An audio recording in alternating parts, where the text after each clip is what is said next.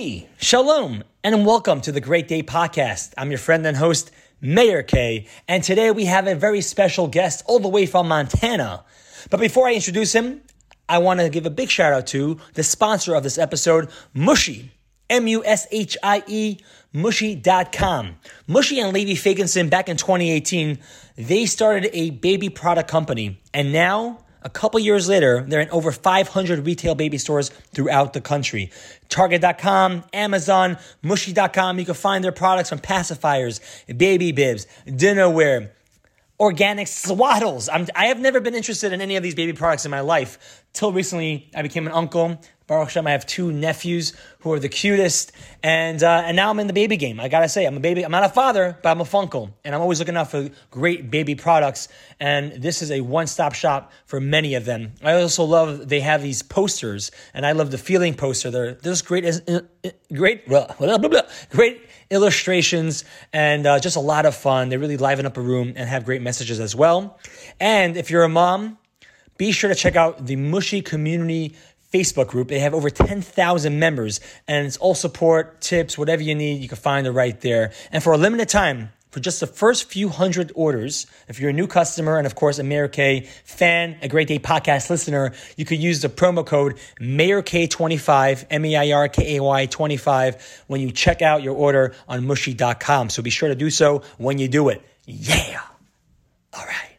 Now we're ready to introduce Rabbi Chaim Shaul He moved out with his wife Chavi to Bozeman, Montana. Where, what, how? I know you'll hear all about it in the podcast. But beyond the incredible work that he's doing out there with his wife, leading a, a community in Montana, from all places, he also they they together have adopted five children since they've gotten married. Uh, they got married, and just like any young couple, they wanted to build their own family. And once they started hearing some challenges, some obstacles, they've made the decision not once, but five times already to adopt. And how they went about doing that and what it takes and the mental capacity and the emotional capacity, all of it is shared right here on this very special and meaningful podcast without further ado, there was so much I learned and so much inspiration in this podcast coming up. So I'd like to introduce to you Rabbi Chaim Shaul Bruk.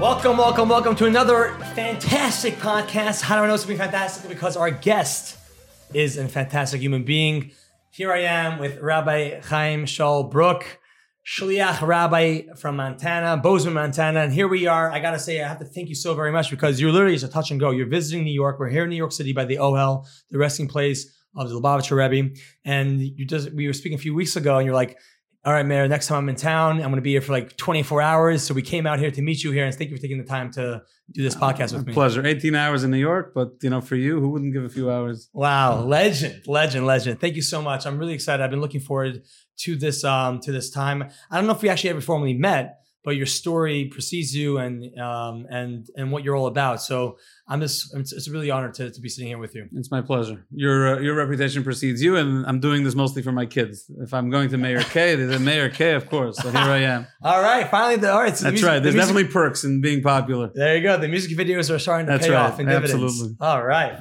Wow, that's amazing. So, but like I mentioned, Bozeman, Montana. Like that's, I mean, that's that's a, God's country. God's, as they say. No, I, don't, I don't want to mess with the Holy Land, the, the Promised Land, but if there was a second best to the Holy Land, definitely Montana. Um, when I first came to Montana years ago, someone said to me, he says, you know, Rabbi, God used to be in the bigger cities and he got sick of the congestion and the pollution. So he moved out west and he hangs out in Montana. And I laughed when he said that to me, but I think in some level it might be true, but we can talk about that later. But I do think it's God's country. Well, you grew up in New York.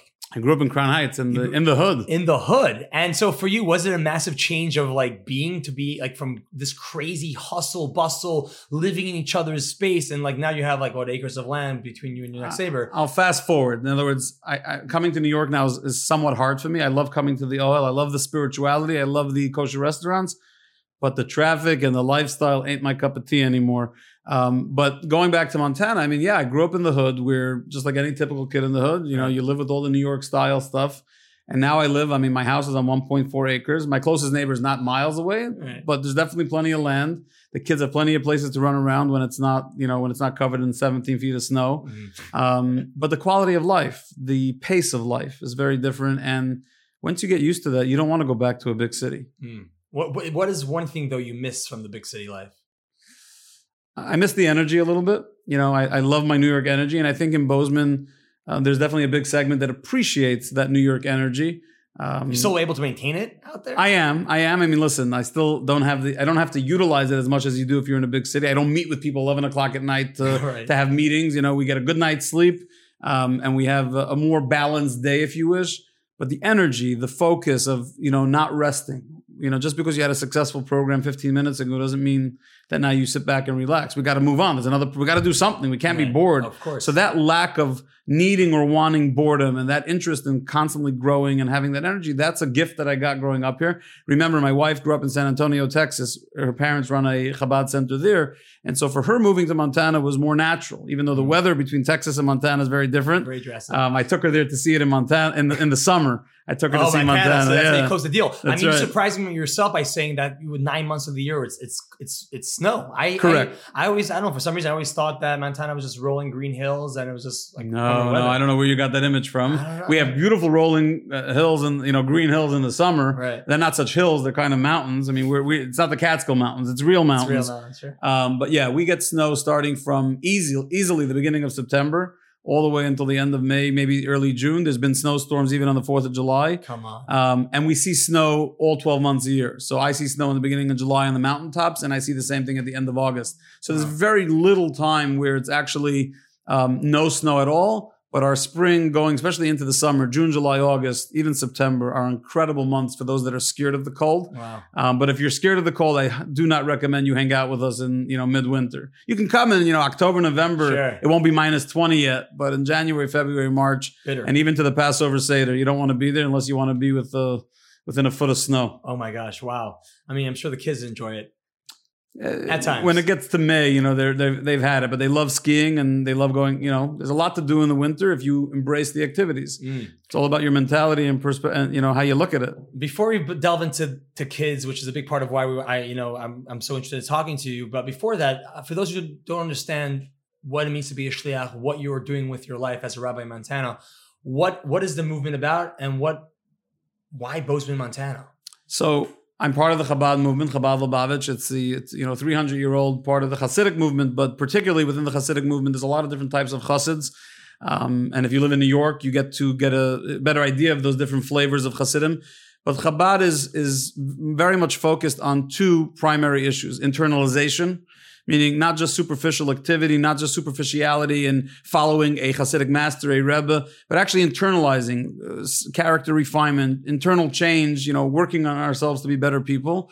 Um, and second, secondly, is, is the idea of, of treating human beings with utmost dignity and love, which is something our society has never ceased to need and seems to always have a lack of. And so, you know, with those two ideas in mind, you think of places that don't have established or structured Jewish communities, especially not traditional Orthodox Jewish communities. And my Rebbe, the Lubavitcher Rebbe of blessed memory, whose Ohel we're sitting quite close to, Right, his um, spot. correct, is it, you know, inspired me as a kid. I grew up in Crown Heights, like I said, 12 years living with the Rebbe until his passing in 94. And I was very much inspired, not just in theory, not just reading his books, but every time I'd walk into a Hasidic, a Farbrengen, when the Rebbe was talking, this is what he was talking about. We got to go out there and change the world. Changing the world doesn't happen with bumper stickers, doesn't happen with Facebook memes. Those are cool things to have. You get a lot of shares, it's really cool, but that doesn't change the world. Changing the world happens with working with individuals at where they are and working with them to help them in their journey to become better human beings. Um, to become more observant Jews, to become people that are also ambassadors of light. And so, as a yeshiva student, as a rabbinical student, I spent two summers in Montana, the summer of 04 and 05, on behalf of Chabad World Headquarters. Um, I actually went with my sister in uh, in the winter of 05, right before New Year's of 06.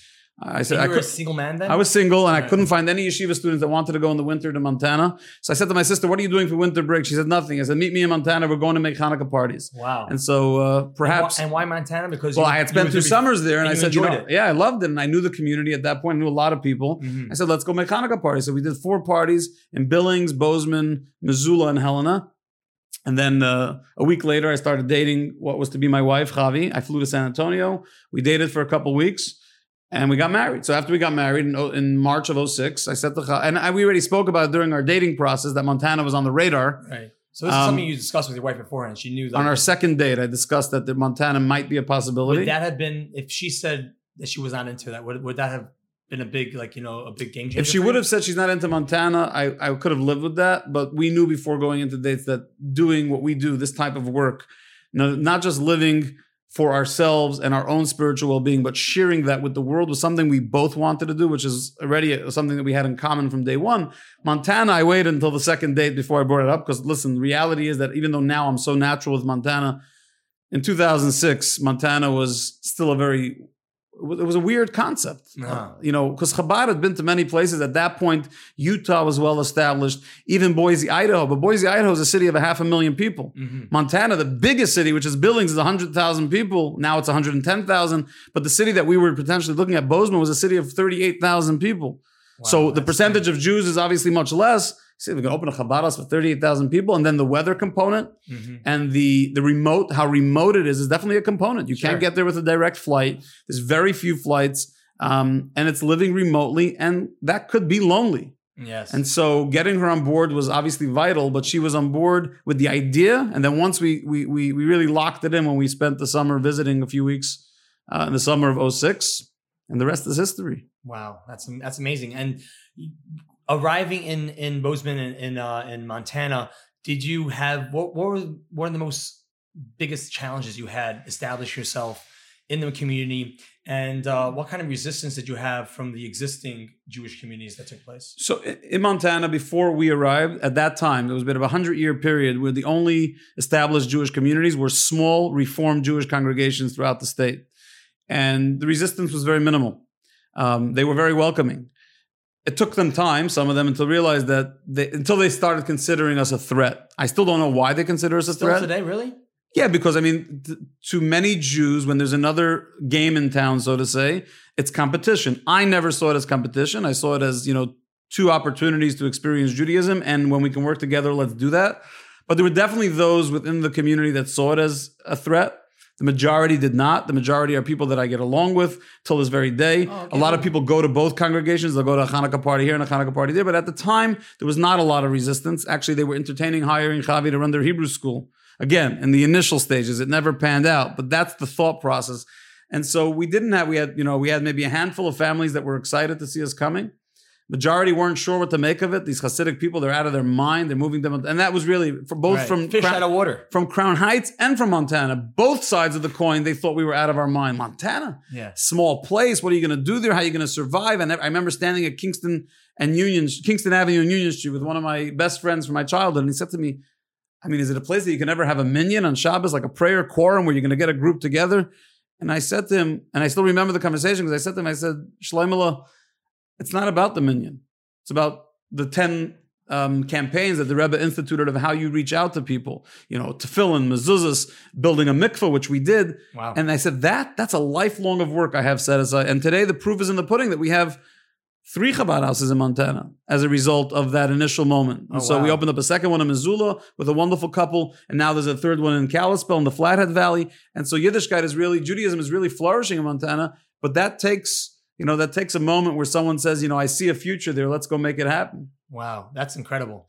I know you're very passionate about the um, initially, at least, uh, the mezuzah campaign. You your goal was to have a mezuzah uh, on every single door of every single Jew- Jewish doors. Jewish door. Yeah. Right, right, right. Every Jewish Every door. door I need a million mezuzahs. there you go. uh, so is that thirteen hundred? Um, and how how's that campaign going? And what's know- the significance? Why from all the mezuzah, from all the mitzvahs, all the commandments?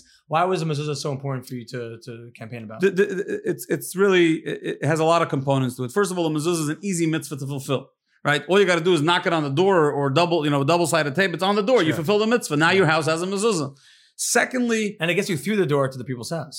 Well, that's a, a lot of the, you know, the, the people that are, you know, sort of uncomfortable with Chabad's activities use that as Oh, a tool. They say, as a positive no, no, way. but they say, oh, Yeah. look, he's just using the mezuzah to get in the Oh, door. okay. First of all, I would love for them to let me in the door. Who wouldn't? Yeah, If you put a mezuzah on someone's door and they invite you in for a cup of tea or a glass of water, why not? sure. But more importantly, I think that in an era that we live in, um, it's important to identify as a Jew. And a mezuzah is the greatest form of identification. You're living in rural America. Montana is the epitome of rural America.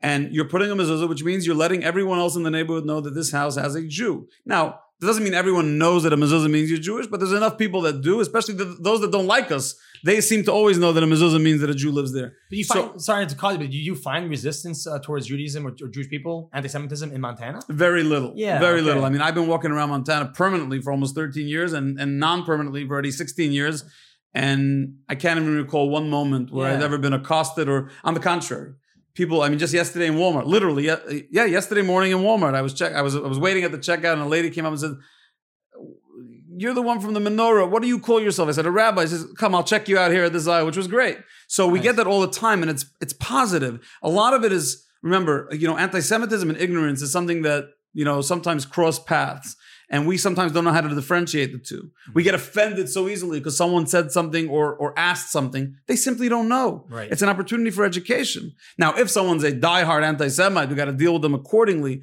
But the majority of people, when they look at you with that look, they're not looking and saying, "Hey, there's the Jew." Right. They're looking and saying, "Hey, what in the world is that guy wearing on his head?" Right. And so what I do is I walk up to them right in the grocery and say, "Hey, you look a little, you know, uh, confused or uncertain. Flustered, I want yeah. you to know I'm Jewish." Interesting. I remember in a gas station in Helena, Montana, someone I walked up to someone and he goes, I've never met someone like your kind before.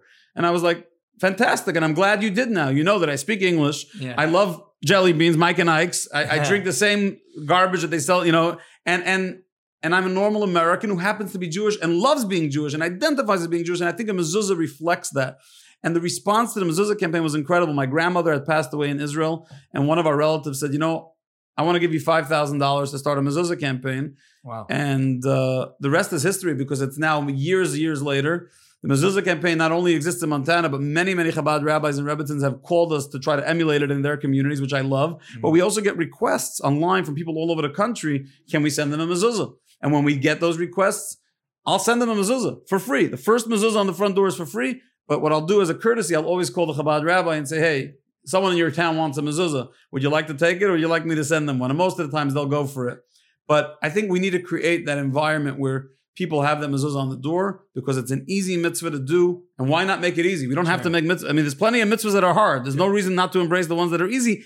And more importantly, let them identify. There's a woman that said, She's a daughter of a Holocaust survivor. It took her eight years of us back and forth in our community and being part of our family that she finally felt comfortable putting up a mezuzah because to her a mezuzah meant I'm outing myself to the whole community and I don't want to do that. I'm, she was scared. Right, right, right. That's well, that's that's amazing. Another great program that you have going on in Montana, which I love, is the like Operation Dignity, Project Dignity, Project Dignity, which I which I find uh, amazing and fascinating because what I've come to realize is that, and and all the respect to it, that a lot of people in the Jewish community always like to extend themselves to the Jewish community first. Like, you know, I want to take care of my own, and then yeah, if there's money or time, as, as they should, as okay, as they should, as they should. If that's at least that's my perspective. Okay, fair but, enough. But it's not it's not either or. Either, well, but I so I find with I, mean, I, I, don't really see that with many other types of rabbi, rabbis where, where they put efforts and time and money and into a project that that has no boundaries between race or creed or religion. Um, Absolutely, and I think you know I, I, I see that as a reflection of the way the Rebbe taught me. Um, and again, I can do that in a place like Montana, perhaps a little easier, just because our population is much smaller. If I was in a big city, I would need a lot more funds to be able to do that. But when someone needs, just in a couple of examples, I mean, someone needed um, a Jewish woman in the community, an elderly woman needed uh, hearing aids. She couldn't afford it. I stood up in shul on Shabbos on the synagogue and I said, guys, we have a member of our community that needs hearing aids, and within an hour, and it's not a wealthy community, we had to put together the money, the two and a half thousand dollars that she needed for the hearing aids. But that's a Jewish woman. But uh, uh, there's a physical therapist in town who is Jewish, but said that one of her clients who isn't Jewish um, needed glasses, couldn't afford to get glasses, and her insurance wouldn't cover it. And I said, How much do they need for glasses already? It's like 150 $200. I said, We got it. Project Dignity's got it. The thing about Project Dignity that I love most is that it's really done with dignity. There's no, there's no way a donor can come to me, and they've tried and say, You know, Rabbi, where's the money going? I said, You have to have trust that I'm doing my job as a rabbi, as a leader in the community to, to take care of those that are needy, those that are in need. And I'm going to do it with class so they don't feel like they're beggars because they aren't. Most of the time, the people that are in need are people that are having a tough moment. Two weeks ago, a Jewish guy from Helena reached out and said, Rabbi, I, I, we're broke. We moved here with a job. The job doesn't exist anymore. And I said, do you get SNAP? Do you get food stamps? It goes, yeah, but food stamps doesn't cover toilet paper. And my cell phone bill is $40 and it's going to get disconnected. So I said, do you have PayPal? No PayPal. So now you're in Helena, but I need to get you the money right away. He says, there's Western Union two blocks away from my house. So I downloaded the app and within an hour and a half or two hours, he had $150 so he can just get by and breathe. And I think that when you have a human dignity perspective, not just for the Jews. I mean, listen, I think it's important we take care of our brothers and sisters first. That's always because sometimes in in the name of the greater good, we forget about our own, and that's mm. also a, a, a terrible crime. Why are you taking care of the elephants in Africa when there's people in your own community that are starving? There's nothing wrong with it. It's sure. important to take care of the elephants in Africa. But so we need to take care of our own, but never limit it. When someone's standing there needs your help, it should never be limited to, like you said, race, creed, uh, sexual orientation, any of that. It's, sure. it's about taking care of human beings. Wow, that's amazing. I mean, I and I know for myself. I mean, I know for myself that's something that I'm passionate about. Is is of course spreading kindness and doing good. And I opened up a nonprofit that helps those who are experiencing homelessness, and that that's covers people who are Jewish and who aren't Jewish. Homelessness people. is a, I see it in Montana, especially you know, I know California has a big dilemma with homelessness. Yeah, in Montana, it's, it's less because when you have nine months of winter, you don't want to be homeless in Montana. Oof. But the reality is, we do have we have a warming center in Bozeman where they can go sleep at night. Oh wow! So just to make sure they don't freeze, literally freeze to death in the street. But my kids, even when I don't have any, ca- I never, I barely carry cash. My yeah. kids make me crazy that I have to help every homeless person. Not only that, I was once pulling out of the grocery and there was a homeless person that I didn't have any cash. So when I was in the grocery 10 minutes later, my kid said to me, Chaya, she said to me, we should really buy them some food and go back and bring it. Wow. So here I am, I'm buying some non kosher bakery goods and, and a latte, and I'm driving back to this other part of town. And I pulled up and I said, listen, you really got to thank my kid in the back because if it was up to me, I would have went home. And that's the reality that, you know, us adults, we we like to help the world, but we also like our comfort zones. And if it means going out of our way, it's a little harder. Yeah. And my I needed my at that time she was seven. I needed my seven year old to remind me that there's someone out there that's chilly and cold and probably hasn't had a meal in a while. Go out and help them. And so that concept of just being there for human beings, um, no matter who they are, is really something that I got from the Rebbe because I saw the Rebbe dealt with all types of people. Yes, um, Jews, Gentiles didn't matter. Um, and I think if you live in a, in a rural community like I do, I think it's inevitable. You have to. I mean, there's no other option. Mm. I, I, I love it. You to segue into uh, you mentioned how your, your seven year old at the time Chaya was uh, you know open your eyes and, and step out of your comfort no zone, question. and I'm sure she does that constantly till today. But be, kids in general do that pretty good. They do. They, they sort of yeah. They, they definitely have you know I, I think just you know a fresh look and an innocent way of just looking at the world. Where you know as an adult through life you know also, also not only innocent, I think it's an incredibly kind way to look at the world. Yeah. I was walking in Yerushalayim once in Jerusalem, and there was a homeless person near Ben Yehuda. And Chaya, again, it was Chaya. She was then, she was even younger. And she said to me, Why is this person sleeping on the street? She's never seen that in Montana. Right. I said, They don't have a house. So I, she said, "Why don't we get her get him a house?" oh. And I was like, I was I was stumped. What do you? I, I said, you know, houses are, are really. I started stuttering. I, I couldn't. Get, it's like you're right. You know, we should not live in a world where a person has to sleep on the street. Now, of course, I mean, it's not. You know, in, in reality, we can't buy everyone homes. I can't certainly. I don't have the funds for it. But what does that say about our world? What does it say that Vietnam vets all over Montana are the ones that are struggling most? They fought for our country, and where are we? And so, you know, I, I really feel like my kids have really taken my, you know, innate perspective and really upped it to a whole different level of how we see the world. Wow, that's that's very inspiring, and I think you're right. There there is always those awesome, like those big moments when I when I go around trying like, fundraising for you know for for those who are experiencing homelessness. A lot of, a lot of resistance does come from like, oh, what's that going to do? What's my few dollars, or what's this party, or what's this event going to help? You know someone who's not who doesn't have a home or is in a homeless shelter. But i think it goes back to you know to the back to the basis of dignity where we also we're trying to a connect with a human being build them back from the ground up. I know a lot of people who are on the streets who are who are, are homeless don't view themselves as a human being anymore. I, I saw a meme going uh, uh, going around a couple couple weeks ago that showed a picture of a guy and the homeless guy's asking him for money and out of his mind he's thinking I should give him money. He's going to use it for drugs and alcohol.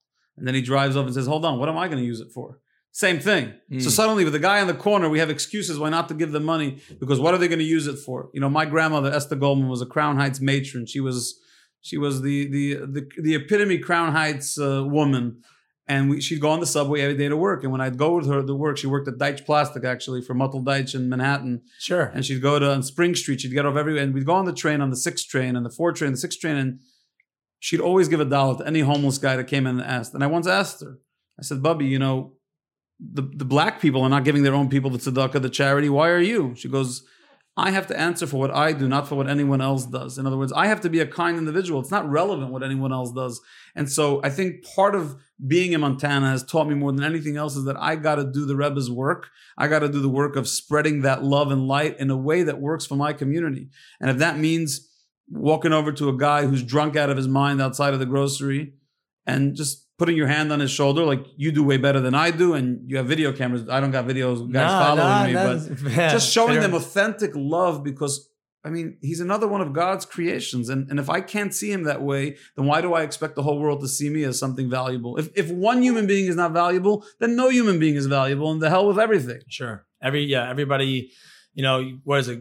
You being here is God's way of saying that you matter. Correct. And Something if I don't see you it that way, why should you know? We complain, for example, about how people see Jews. One of the ways to deal with that is start seeing other human beings as creations of God, the way the great sages of old used to, and somehow in the commercialization of society, we've been grouped into different groups, and groups are not a bad thing. We have to have our own identity, and as Jews, we have a healthy Jewish identity. But my healthy Jewish identity shouldn't affect negatively how I treat other human beings. On the contrary, Absolutely not. Yeah. I mean, I, it's maybe an interesting way of bringing out the point, but I remember reading about how when the, the Jews were celebrating once they crossed the Red Sea, when God put the waters together on the Egyptians and they were drowning and they were My bayam, my handiwork is drowning, and you guys are dancing and Correct. singing. Right. And so I think that's in general a perspective. You know, certain things are necessities. Like war is a necessity. But my kids ask me, why is there war? What am I going to tell them? That it's all holy wars? They're not all holy wars. They're not all wars that are based. You got to be honest with them that the world doesn't operate the way it should. It's not a messianic era yet, which we wait for. But in the interim, do our best to deflate a lot of that stuff that goes out. That's why, you know, I took took one of my daughters, Shoshana. She's doing a school project, and I took her to the local mosque in Bozeman. Wow. It's not like I don't recognize that we got a problem with Muslims. In other words, in the sense of how they teach their children to look at Jews. But that doesn't mean I can't, on a local level, have that interaction that can be healthy Yeah. and see the commonalities. He was a Turkish Muslim. He, he, you know, the belief in one God, the way they pray, they Yeah. pray, you know, that all of that. We need to learn to do better with that. I'm a work in progress. Don't get me wrong. I'm far from perfect. 100%, I grew up in the hood. I have a long. I need rehab for a long time. But until I get there, my kids are really training me to, to do better and better in that realm. Totally. On the topic of kids and family, I want to transition to um, to something which I find fascinating, and I think which is um, a stigma which you're breaking down and, and really showing up for. We broke it. It's done. It's done. stigma's It's, it's gone. it. It's gone. It's it's in the past. Got Correct. it. The stereotype is over. The taboo is gone. Fair enough. You, um, you and your wife, um, and God bless you both, um, have adopted to date five children. Chavi would love the fact that you said to date. Because she would love to keep it expanding it. So Oh. she's definitely on your team. I'm keeping. I'm, No, keep, no, I'm keeping it open. keeping it open. Do you have? Do you are you are you tapped at five right now? Are you? Uh, is that- It's not tapped. Our life is very, very busy with five. okay. adoptive kids, and we'll talk about the adoption Let's process in a moment. yeah. Adoptive kids, uh, all children keep parents very, very busy, but adoptive kids have naturally um, issues that are challenging. It's called there's some uh, diagnosis like attachment issues because they know that they're adopted and they know that they're not with their biological parents. There's so there's mental health challenges, there's emotional challenges, and we deal with those challenges. We don't sweep it under the rug. We deal with it very so so it's a lot of work. Um, but Chavi would definitely be open to, to filling up the house with as many kids as she can. Um, I'm not going to bring you into all our internal debates or, or or conversations about that, but she'd be very proud that you said to date.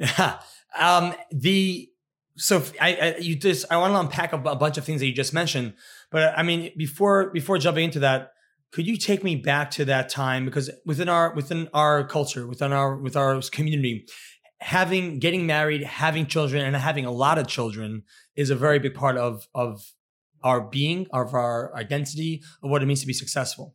And I, I, you know, I want to I want to debunk a myth, if if you wish. You know, it's not about. I don't think most people. I can't speak for everyone, but I don't. From from what I understand and from what I interact with a lot of people, I don't think it's about a success story, right? I don't think people see it as a success story. Oh, I have X amount of kids.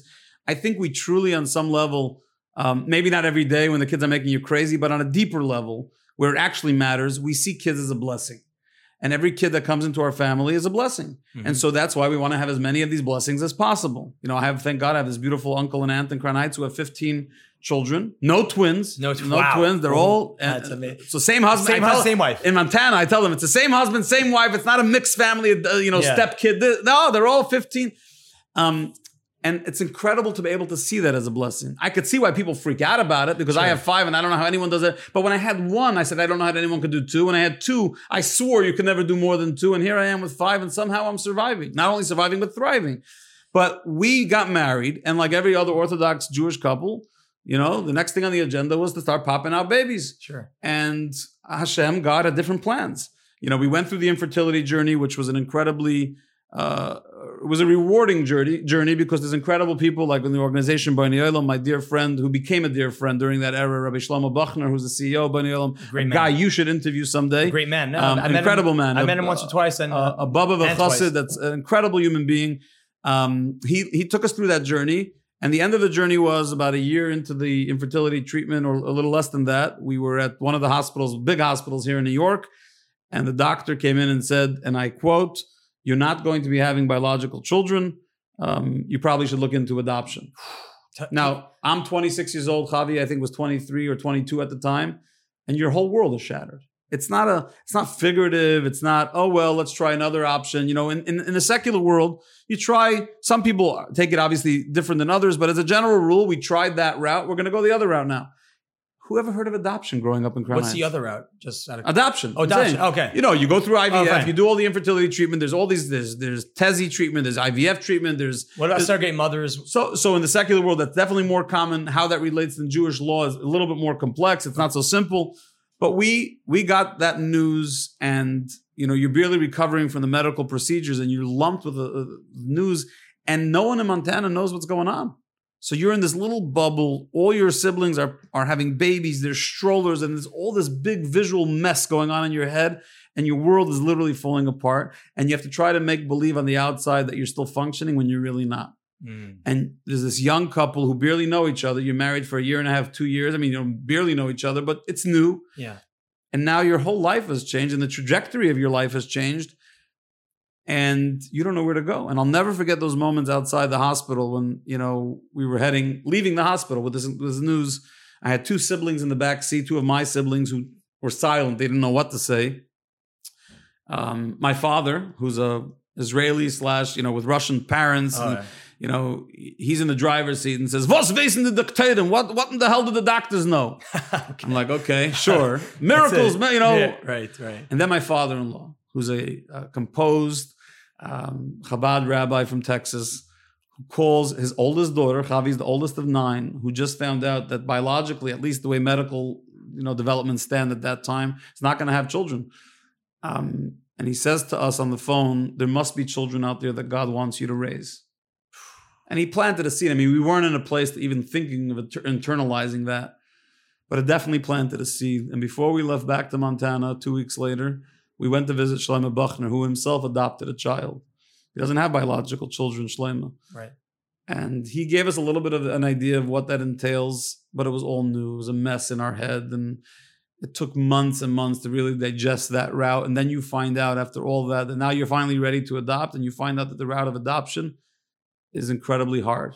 It's Wow. not what you think it's going to be. Oh, we'll just go over to the adoption agency. Oh, yes, sure. You always have these credible stories, videos you see on, you know, on, on Good Morning America. Sure, right. But in reality, it's an incredible journey that cost a fortune.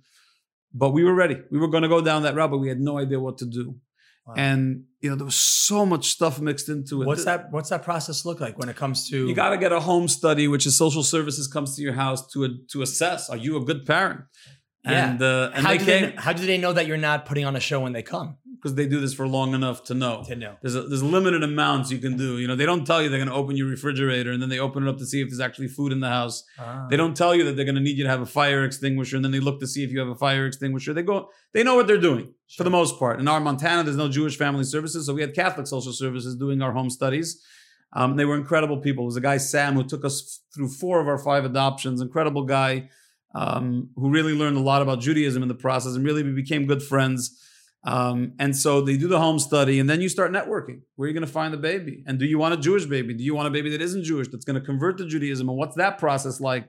Um, are you okay with a non-white baby, a non-Caucasian baby, a black baby, a Hispanic baby, a mixed baby, an Asian baby? There's Mm. all these things that you got to deal with.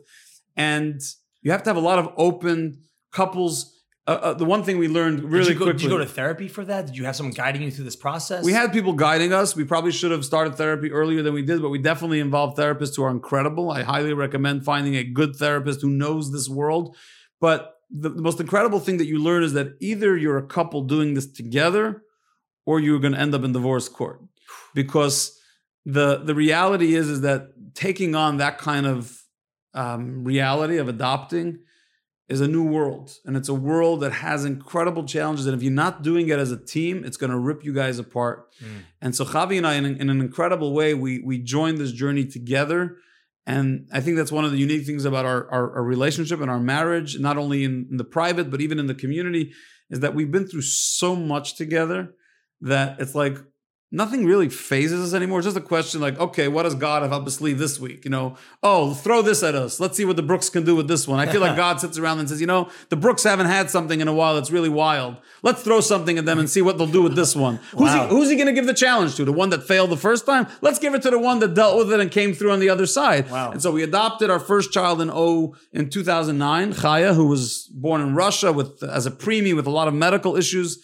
And Baruch Hashem, in a miraculous way, her medical issues have, you know, all, all came, all turned out okay. But we adopted her when she was about about two months after she was born, but she was only seven pounds when we adopted her because she was born as a preemie. Sure. Um, and she was our first. And the moment you make that first minute you hold your baby in, in your arms for the first time, it's literally like a gift from Hashem, a gift from God that those years and months of pain and agony and internal turmoil disappear. It literally disappears. The moment you say to yourself, adoption, it's not the same. You're right, it's not the same. Uh, an adoptive child does not have the same bond with their parent like a biological child does. But the bond that's created is unmatched. There's nothing like it in the world because it takes a lot more work. Totally. So you mentioned Chaya was is, was a adopted a girl from Russia. She, she was born in Russia. Born in Russia. I'm sorry. She She came to America for medical treatment because of her preemie status, and that's when her biological mother realized that she just spent ten hours on a flight with her, and this is not for her. And by literally by Hashem's, by God's incredible intervention, she called her Chabad rabbi in Moscow and said, "I'm giving this baby up for adoption." And she was born Jewish. Uh, Yeah, yeah, yeah. Okay. Um, I won't answer every question about that. I think some of that stuff is personal because some of my kids don't even know. Some of them are too young as far as the Jewish part. Okay. Um, I'll talk more vaguely about. But Chaya was definitely born Jewish, All right. um, and she That, that gets that gets that gets a little complicated, right? Growing up as they grow older, they have to choose Judaism for themselves, or they have to convert. They do when they turn bar bat mitzvah 12 or 13. But choosing is not what some think it is, meaning they think that, oh my gosh, you have to sit down and have a, a, you know a crash course. These kids are growing up Jewish and they went through a conversion. So it's called Al Daas Beis Din. The Jewish uh, r- r- rabbinical tribunal approves it at, at, at a young age. When they turn bar bat mitzvah, you basically have to ask them if they're happy being a member of this family, you know, the Jewish community. If they affirm that they are, that's considered their affirmation that they're part of Am Yisrael, part of the Jewish people. But Chaya was born Jewish. But the rabbi in Moscow was hesitant because he's like, you know, sure, you after a 10 hour flight, you want, but she was very young and he flew with his wife to New Jersey to make sure she knows what she's doing. And once he realized that she was really adamant about giving the baby to another family to raise, so he knew me and he called me. And that was the novelty that he happened to know that I was looking for an adopted baby. No Uh-huh. one knew. He happened to know Know because he's a friend of mine. And so God literally put the pieces of the puzzle together. And that day when I stood in Shrewsbury, New Jersey, it was a Tuesday. I think it was November 21st. I think so. It was in November of 2009.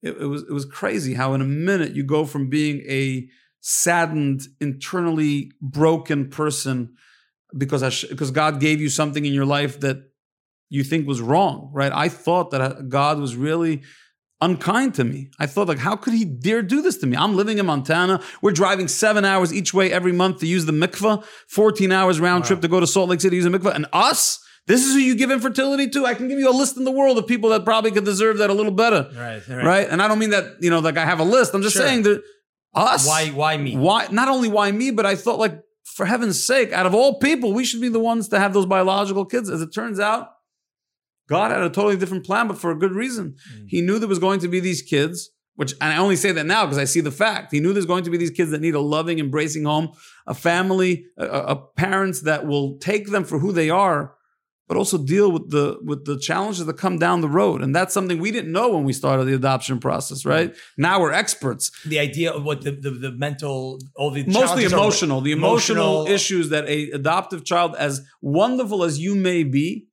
the kids are not upset at you. They're not acting out because you're bad, right? We take as parents, we tend to take things personal, but it's not personal. It's kids going through whatever they're going through. And it's not just with adoptive kids, it's in general. Kids are expressing themselves in crazy ways because they're trying to get a message across. And either you're going to hear the message or you'll get offended and, and, and, and respond wrongly. And then the result will only, it'll exacerbate the problem instead of dealing with it. So sure, kids are going to act out, especially if they have attachment issues.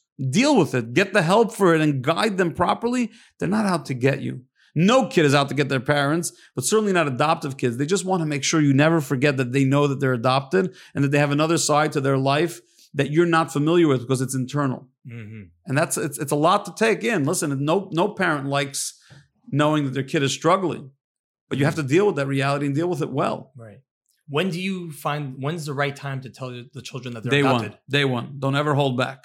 From day one, you read them stories. There's happy adoption day. You do whatever you got to do As early as possible. as early as possible. There used to be an era where people would hide it. Right. It's catastrophic. What are you hiding from your kid? They'll find out when they're 18 that they're adopted. They'll want to kill you for keeping it a secret. What were you hiding? Right. Why are you hiding? Our kids ask questions. And I ask them sometimes, you ever going to want to meet your biological family or your biological mom, biological dad?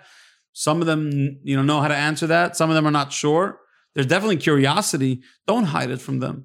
Because what, why? What's the goal? Are you scared that you may lose them? No. I think when you hide it, it's because you're scared you're going to lose them. I think if you're giving them an incredible upbringing, you're not going to lose them. Will there be moments where they'll do things with their biological parents that will sort of shake you at the core, like why they go? You have to remember it's part of who they are. And you, you can ignore that all you want and make believe it's not real. They're not out to get you and they're not, it's just part of their story. And denying a child part of their story does not help you or them, not in the short term, not in the long term. So we went from 09, we adopted our first kid, and literally four months later, a Chabad rabbi called me and said, You know, I don't know how to ask this, but there's a situation. That's how the, all the conversations start. Uh, you already know that there's well, at that point, I was new. And he says, You know, there's someone in my community, and the blah. He gives me the whole shebang. sure. And so we said we would we would adopt the kid. And I never forget, and this is going to be so we have a, a child, they're 13 months apart. Um, the adoptions were even less than 13 months apart because Chaya we adopted at two months. So it was only 11 months later we adopted a second kid. Wow, like Irish twins. Exactly. So people, the Irish twins, and people say, "Oh, they look alike," and I crack up about that, you know, because they don't know if they're adopted. It's interesting what you hear comes out of people's mouths. That is hilarious. Oh, she looks like you. Exactly. Oh, I get that all the time. Yeah. Well, there is some truth about the fact that adoptive kids, some of them end up looking like their adoptive parents, but you can Google that on your own. That's fascinating. But but I think with my mother, my mother was still alive. It was before she passed away, and she said to me, basically said, "Are you out of your mind? What are you adopting another one?" Like it's adoption. It's not biological. It's not, there's no there's no biblical. Yeah. And I said to her, I said, "Ma, I thought you taught us that we don't believe in family planning." and she burst out laughing and she told everyone she was sick in the hospital and she said to all the nurses my son in montana is crazy he's using my words against me he's using my education against me but it's true in a sense that we had an opportunity you asked me before if if we're done at five i can't answer that because none of our five adoptions happened by us seeking the adoptions You it literally came into our plate Mhm. and so if god put something in our plate again i would like to say that i would think about it but i don't know that i would if it's put in my plate like the other five have i'd probably run with it um, so 11 months later, we adopted ZC. Um, we had a three year break where, again, nothing came our way. What's or or mean? things Well- came our way. But Go let me ask you, Yeah. like you said, nothing comes your way. But I feel like there's, I mean, from my understanding, there's so many children out there who need adoption. It's Is, not, there, is there a proactive approach that you can take to there- like there if that's something that you be- want? There could be a proactive approach, but the foster care system in our country is broken. And so just because you see a kid in foster care and you're dying to just take that kid Sure. home and give it an incredible life, yeah. the system doesn't always allow that, right? Mhm. And so there's a lot of procedural stuff. There could be a relative involved that says, "Hey, I, I don't want, uh, you know, I don't want the kid to go to an adoptive family. I, I want to, you know." So it's, it becomes complicated. But we did have a break. When reality is that we got calls about adoption and nothing panned out. And then three years later, I got a call from an activist in New York who said, "There's a situation. It's always a situation." Yeah. And he said, "You know, would you be open to taking a black or biracial kid?" Which will, yeah, which will let me to my next question. Oh, Like, go yeah, ahead. I was gonna, uh, which you're already touching on with Manny, your Yeah. your son. Um, yeah, what was yeah? So I I- adopting a black child within. um, A Jew, it's funny because Manny is, is, is born to a Jewish mother. okay, Um, and I got the call and I was very unsure about it personally. Not because I'm scared, not not it wasn't a racial perspective. I was concerned about what that would be like for him growing up, A, in a mostly white family, but more importantly, in a mostly white community. And and what what kind of challenges am I giving this kid just by welcoming him into that community? And I have to give credit as I, I try to always do, but Chavi was the one in general with adoption, in general with that, you know, thinking out of the box. Chavi's really ahead of the game. I always join her. I eventually yeah. get it, but it takes me time. I'm a slow learner. but she was like, of course, well, what's the issue? Because the kid's black? So what? So we'll deal. There's gonna be challenges in life. Deal with it. Don't don't don't with you know leave a Jewish kid who needs a home at the side of the road just because it doesn't fit your particular narrative right now. And we were on board, and the reality is that I can't even imagine life without Manny. Um, first of all, he's an incredible rapper. You should hear the way really? he copies Nissim Black. It's, I, I, guess it's natural genetic. I can't explain any I could never in the life of mine. I can copy a lot of he singers. He has flow. He has rhythm. Flow and rhythm. And literally, I mean, one day he's going to be on a stage somewhere doing this. All right, I mean, all right. Watch out, Nissim Black. He wants to be in the Vikings. He wants to be a football player, which is a possibility too, Fair the Minnesota Vikings. But the reality is, is that he's he's his own kid and he knows that he's black and he wants he asks me about we talk about the black white he, he's not a, he's, he's also very smart now? he's six and a half wow um, and he's very in tune to the reality you know he asked me once you know he once said to me sitting at the kitchen counter he said um, he said abba um, i wish i was white Whoa. and i said i wish i was black so he looks at me like well, what are you talking about so i right away took out my laptop and showed him some pictures so he looks at a picture of barack obama I, sh- I showed him a picture of Barack Obama. He goes, he's not black. I, don't ask me what that means. Then yeah. he saw a picture of uh, Colin Powell. He goes, he's not black. Okay. Then I showed him a picture of Oprah. He goes, she's black. what? So I don't know what he sees different than I do. Maybe it's just right. male versus female. I have no idea. Right. But we talk about it openly. I mean, my daughter Chaya was once in the bath years, and she said, you know, if it wasn't for Martin Luther King, because it was Martin Luther King Day, if it wasn't Martin Luther King, Manny couldn't be part of our family And that kind of observation, wow. that reality. That's a real awareness. Um, and and and and I think that that is a new thing for the. Listen, there's always been Black Orthodox Jews, including in Crown Heights. There's some families that were always African, you know, Black. I just, you know, yeah. but you know, having one that's part of an entirely, for now, an entirely Caucasian family is a different component. And I think recognizing that again, that's part of his journey. He's going to ask questions. He's going to have to deal with that reality. Some of it he'll deal with now, some of it he'll deal with later. But every kid has that. You know, our Shoshana, our daughter who we adopted when she was 12 in 2016, she came to our summer camp. Wow. That She came be- to our summer camp. I never adopted a teenage, a preteen. Who in their right mind would ever do that? Right. You know, we adopted babies. I and we imagine how much more trouble, how much more challenging. Sure, because be. she had 12 years of history and right. it wasn't very good history. But she came to our summer camp for two weeks and basically didn't want to leave.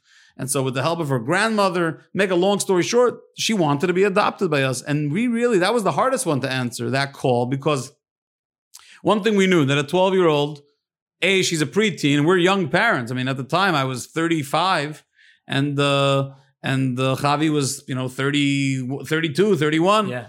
But the reality is, is that she's taken us on a whole different journey, a journey into the world of how do you deal with with all that history and get it get yourself cleaned up in the sense of getting the rehabilitation people need you know we we again we try to sweep things under the rug but you can't you got to deal with it you got to get the mental health treatment you know so we sent her into a wilderness program Mm. She was in a wilderness, uh, what they call a wilderness school, but it's a it's a it's it's an emergency program where you get the help you need. For mm. four months, she lived out in the wilderness in Utah. Wow! And now she's in a therapeutic equine therapy school in Utah. So even with your you're adopting her, she's hardly even home now. She, she well, she lived at home for two years, taking, okay. and now we had to put her. We, we got her into a place that will give her the journey, allow her journey to flourish. She was just home for Hanukkah, which is incredible.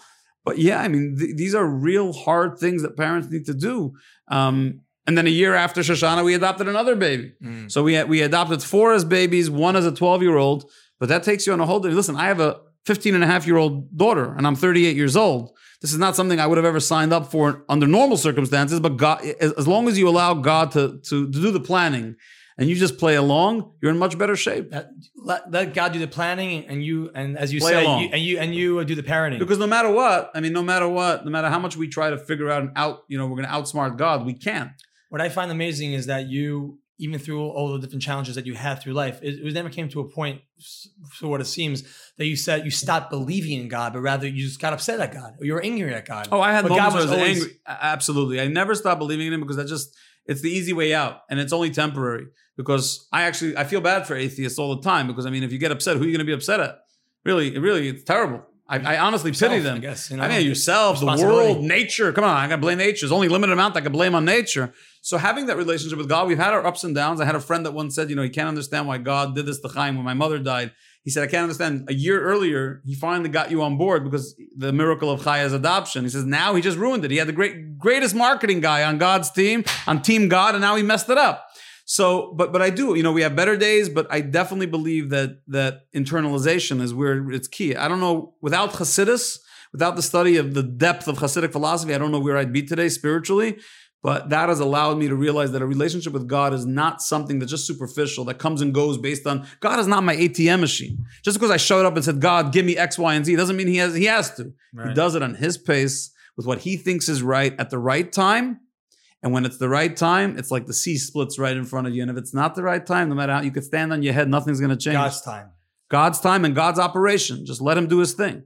What are your biggest fears for your children as they grow up and grow a in in this adoptive family, but also in within the community? I feel like it's still it's still very fresh, very new. Um, My, my I, I don't know if it's a fear. I mean, I, I think every parent fears or, or or is concerned about how the children will eventually how they'll turn out. You know, mostly as being ethical, moral. In my case, religious and observant Jews. But more than that, I would like I would I would hope that what they get in our home, they'll walk away with a you know a healthy identity and a health a comfortability with their personality, with who they are, and allow it to manifest itself however that goes. But they should be comfortable in their own skin, and I think that's something that I saw growing up where we wanted everyone to be the same. Human beings are never the same. God didn't create human beings to be the same. With adoptive children, certainly not. And so the minute you know I recognize that the results are out of my control, something that a great therapist Brad Reedy talks about a lot. He's a wilderness therapist, and it's out of my control. Let go of the outcomes. Let the outcomes happen on their own. Yeah. You know, my wife Chavi, and I, you know, on her Instagram, she's very big. It's called, I think it's at Chavie Bruk. at Chavie Bruk. Okay. C H A V I E B R U K. Um, she's very. She talks a lot about this stuff because we read these books, you know, a lot of them together. We listen to the podcast together. Letting go of outcomes and letting you know, in our world, the, letting God do the rest of the work. In the secular world, they don't use God as the, but letting it, things pan out. But let Hashem do His thing. Mm. You know, do your best. Let go of that your control. kids. Let go of the control because you're not in control anyhow. They're going to do whatever they they want to do at the end of the day.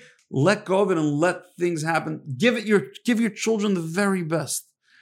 And if you want them to be religious Chabad people, give it everything you've got. But stop thinking you can control the outcomes because you can't. Only God controls the outcomes. And living that way, you know, even telling our kids things like, um, I'm proud of you. We don't do that anymore. I'm not proud of you. I hope you're proud of yourself. Wow. It's not about me. right. It's The minute I say be- to a kid, I'm proud of you, means I'm proud of you, meaning it's about me, not right, you. right. So letting go of that, and it's not an easy thing for parents to do, but it's truly a, a very rewar- rewarding way to live, to have a wholesome house to the best of our ability. Hmm. And then pray a lot. You got to pray a lot if you want your kids to turn out half decent. Pray, pray, pray. Through this process, what's a big way that you've changed? Well, I, I think all of it has changed me incredibly in being more patient, more understanding, and stop and really pausing and saying, you know, the world doesn't always work. The, the, the world isn't always the way I see it. There's other perspectives. Even my children, I have to try to see that they have a way of seeing the world that I don't see and try to sort of get myself into their shoes and try to see it from their perspective, especially as adoptive children. And I think if we did that more as a society, the world would look a lot better. Hmm. What do you have a message to your children? One day they'll be, you know, the fans of Meir Kay. They'll listen to the podcast. What's something you want to tell them? that they should know that the love is unconditional and there's nothing they can do to mess with that. I think they know that already, but they can no matter what they do, the love will be there and the the warm embrace will be there. And uh, so they, they shouldn't try to act out, try to test if they're going to be loved because the answer is always going to be the same. The love, the love will always be there no matter what. Wow. Beautiful, powerful. Wow. Thank you so much for sharing that. My pleasure. You're a Now legend. come to Montana. I, God What are you doing in New York in this godforsaken place? Come to God's country. Gotta well, I got the invitation. That's I right. would love to be there, and I'd love to meet the family. God willing, very soon. You want to do a podcast? Do it with Manny, not with me. all right, all right. Coming for you, Manny. All the best. Thank you so much, Rabbi. My pleasure. Have a Thank you. trip Be back well. home. Thank you. Thank you so much for listening. Thank you, Rabbi Chaim Shaul Bruk, for coming through and making the time. And of course, thank you, Mushie, for supporting and believing in this podcast. Mushie.com, your one stop shop for some incredible baby products. And thank you for listening to the Great Day Podcast. Be sure to subscribe, comment, rate. It goes a long, long way. And check in with us every Monday for a new episode of the Great Day Podcast as well. Until then, like I always say, stay positive, be happy. I'm Meir Kay, and have a great day.